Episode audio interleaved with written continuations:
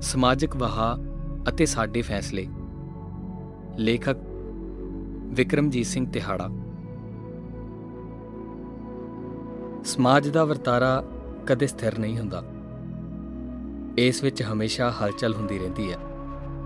ਸਿੱਧੇ ਲਫ਼ਜ਼ਾਂ ਵਿੱਚ ਸਮਾਜ ਤੋਂ ਭਾਵ ਸਾਡੇ ਆਲੇ ਦੁਆਲੇ ਤੋਂ ਹੈ, ਜਿਸ ਵਿੱਚ ਅਸੀਂ ਖੁਦ ਵੀ ਸ਼ਾਮਲ ਹੁੰਦੇ ਹਾਂ। ਸਾਡੀ ਜ਼ਿੰਦਗੀ ਵਿੱਚ ਕਈ ਉਤਰਾਅ ਚੜ੍ਹਾਅ ਆਉਂਦੇ ਰਹਿੰਦੇ ਨੇ, ਜਿਨ੍ਹਾਂ ਨਾਲ ਸਾਡੀ ਸੋਚ, ਸਮਝ ਅਤੇ ਮਾਨਸਿਕਤਾ ਪ੍ਰਭਾਵਿਤ ਹੁੰਦੀ ਰਹਿੰਦੀ ਹੈ। ਬਹੁਤ ਸਾਰੇ ਵਿਚਾਰ ਅਸੀਂ ਤਿਆਗਦੇ, ਅਪਣਾਉਂਦੇ ਅਤੇ ਘੋਖਦੇ ਰਹਿੰਦੇ ਹਾਂ। ਮਨੁੱਖ ਦਾ ਹਮੇਸ਼ਾ ਯਤਨ ਹੁੰਦਾ ਹੈ ਕਿ ਉਹ ਸੰਤੁਲਨ ਬਣਾ ਕੇ ਆਪਣੀ ਜ਼ਿੰਦਗੀ ਨੂੰ ਜੀਵੇ ਅਤੇ ਇਸ ਦਾ ਹਰ ਫੈਸਲਾ ਧਿਆਨ ਨਾਲ ਲਵੇ। ਆਪਣੀ ਨਿੱਜੀ ਜ਼ਿੰਦਗੀ ਦੇ ਨਾਲ ਸਮਾਜ ਦੇ ਵਿੱਚ ਮਨੁੱਖ ਦਾ ਇੱਕ ਖਾਸ ਸਥਾਨ ਹੁੰਦਾ ਹੈ।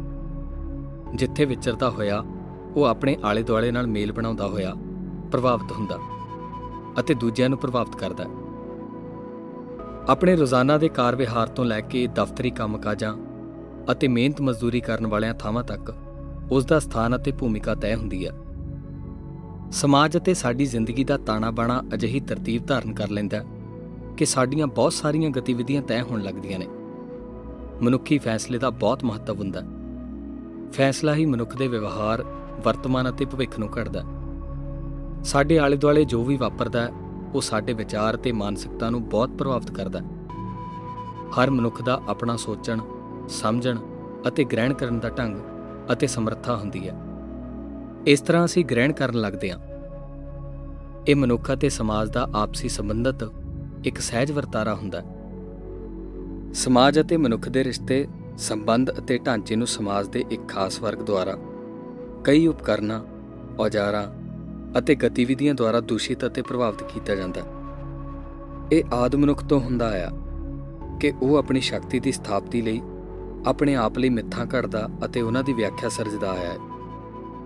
ਲੋਕ ਸਮੂਹ ਨੂੰ ਆਪਣੇ ਨਾਲ ਰੱਖਣ ਅਤੇ ਜੋੜਨ ਲਈ ਉਹ ਡਰ ਪੈਦਾ ਕਰਦਾ ਜਾਂ ਉਹਨਾਂ ਦੀਆਂ ਭਾਵਨਾਵਾਂ ਦੀ ਵਰਤੋਂ ਕਰਦਾ।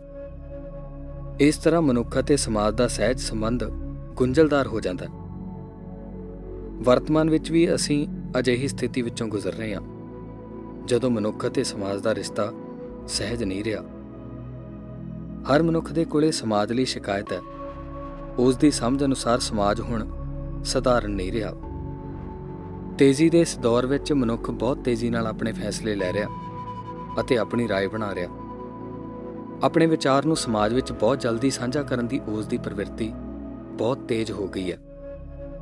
ਅਜਿਹੇ ਵਿੱਚ ਸੂਝ, ਸਮਝ, ਵਿਚਾਰ ਦਾ ਸੰਕਲਪ ਧੁੰਦਲਾ ਹੋ ਰਿਹਾ। ਸਾਡੇ ਫੈਸਲਿਆਂ ਤੇ ਵਿਚਾਰਾਂ ਨੂੰ ਸੋਸ਼ਲ ਮੀਡੀਆ, ਸਰਕਾਰੀ ਤੰਤਰ ਅਤੇ ਮਸ਼ੀਨਰੀ ਬਹੁਤ ਪ੍ਰਭਾਵਿਤ ਕਰ ਰਹੀ ਹੈ ਅਤੇ ਉਸ ਪ੍ਰਭਾਵ ਹੇਠ ਹੀ ਅਸੀਂ ਵਿਚਰ ਰਹੇ ਹਾਂ। ਸਾਡੇ ਆਪਸੀ ਤਕਰਾਰ ਵੀ ਇਸੇ ਕਾਰਨ ਉਪਜ ਰਹੇ ਨੇ ਕਿ ਅਸੀਂ ਬਿਨਾਂ ਸੋਚੇ ਸਮਝੇ ਕਿਸੇ ਪ੍ਰਭਾਵ ਹੇਠ ਆਪਣੇ ਫੈਸਲੇ ਲੈ ਰਹੇ ਹਾਂ ਅਤੇ ਉਹਨਾਂ ਲਈ ਲੜ ਰਹੇ ਹਾਂ। ਇੱਕ ਦੂਜੇ ਨਾਲ ਵਿਚਾਰ ਵਟਾਂਦਰਾ ਕਰਨਾ ਅਤੇ ਆਪਣੇ ਵਿਚਾਰ ਨੂੰ ਕਿਸੇ ਕਸਵੱਟੀ ਤੇ ਪਰਖਣ ਦਾ ਸਾਡੇ ਪਾਸ ਸਮਾਂ ਨਹੀਂ ਹੈ। ਹਰ ਕੋਈ ਆਪਣੀ ਨਜ਼ਰ ਵਿੱਚ ਵਿਦਵਾਨ ਹੈ। ਸਮਾਜਿਕ ਵਾਹਾਂ ਨੂੰ ਮੀਡੀਆ ਘੜਦਾ ਕੋਈ ਗੱਲ ਇਸ ਰਾਹੀਂ ਤੇਜ਼ੀ ਨਾਲ ਸਰਜ ਦਿੱਤੀ ਜਾਂਦੀ ਹੈ। ਜਿਹੜਾ ਵਰਤਾਂਤ ਪਹਿਲਾਂ ਸਰਜ ਗਿਆ, ਉਹੀ ਲੜਾਈ ਦਾ ਜੇਤੂ ਹੈ। ਸਰਕਾਰੀ ਤੰਤਰ ਇਸ ਲਈ ਪੂਰਾ ਸਰਗਰਮ ਰਹਿੰਦਾ ਸਾਡਾ ਆਪਣਾ ਭਾਈਚਾਰਾ ਵੀ ਇਸ ਚੱਕਰਵਿਊਹ ਵਿੱਚ ਵਿਚਾਰ ਚਰਚਾ ਤੋਂ ਬਿਨਾਂ ਬਿਆਨ ਦੇਣੇ ਆਰੰਭ ਕਰ ਦਿੰਦਾ ਅਤੇ ਤੇਜ਼ੀ ਨਾਲ ਹੀ ਪ੍ਰਤੀਕਰਮ ਵਿੱਚ ਵੱਡੇ ਵੱਡੇ ਫੈਸਲੇ ਲੈ ਲਏ ਜਾਂਦੇ ਨੇ। ਇਸ ਤੇਜ਼ੀ ਵਿੱਚ ਸਾਡੀ ਸੁਹਿਰਦਤਾ ਕਿਤੇ ਗਵਾਚ ਜਾਂਦੀ ਹੈ ਇਸ ਲਈ ਸਮਾਜਿਕ ਵਾਹਾ ਵਿੱਚ ਵਹਿਣ ਦੀ ਥਾਂ ਆਪਣੇ ਫੈਸਲਿਆਂ ਲਈ ਇੱਕ ਆਧਾਰ ਭੂਮੀ ਕਾਇਮ ਰੱਖਣੀ ਚਾਹੀਦੀ ਹੈ ਅਤੇ ਨਾਲ ਹੀ ਇੱਕ ਅਨੁਸ਼ਾਸਿਤ ਢੰਗ ਨਾਲ ਭਵਿੱਖਮੁਖੀ ਰੂਪਰੇਖਾ ਦੇਣ ਦੀ ਲੋੜ ਹੈ ਸੋਸ਼ਲ ਮੀਡੀਆ ਦੀਆਂ ਜੰਗਾਂ ਕੁਝ ਨਹੀਂ ਦੇਣਗੀਆਂ।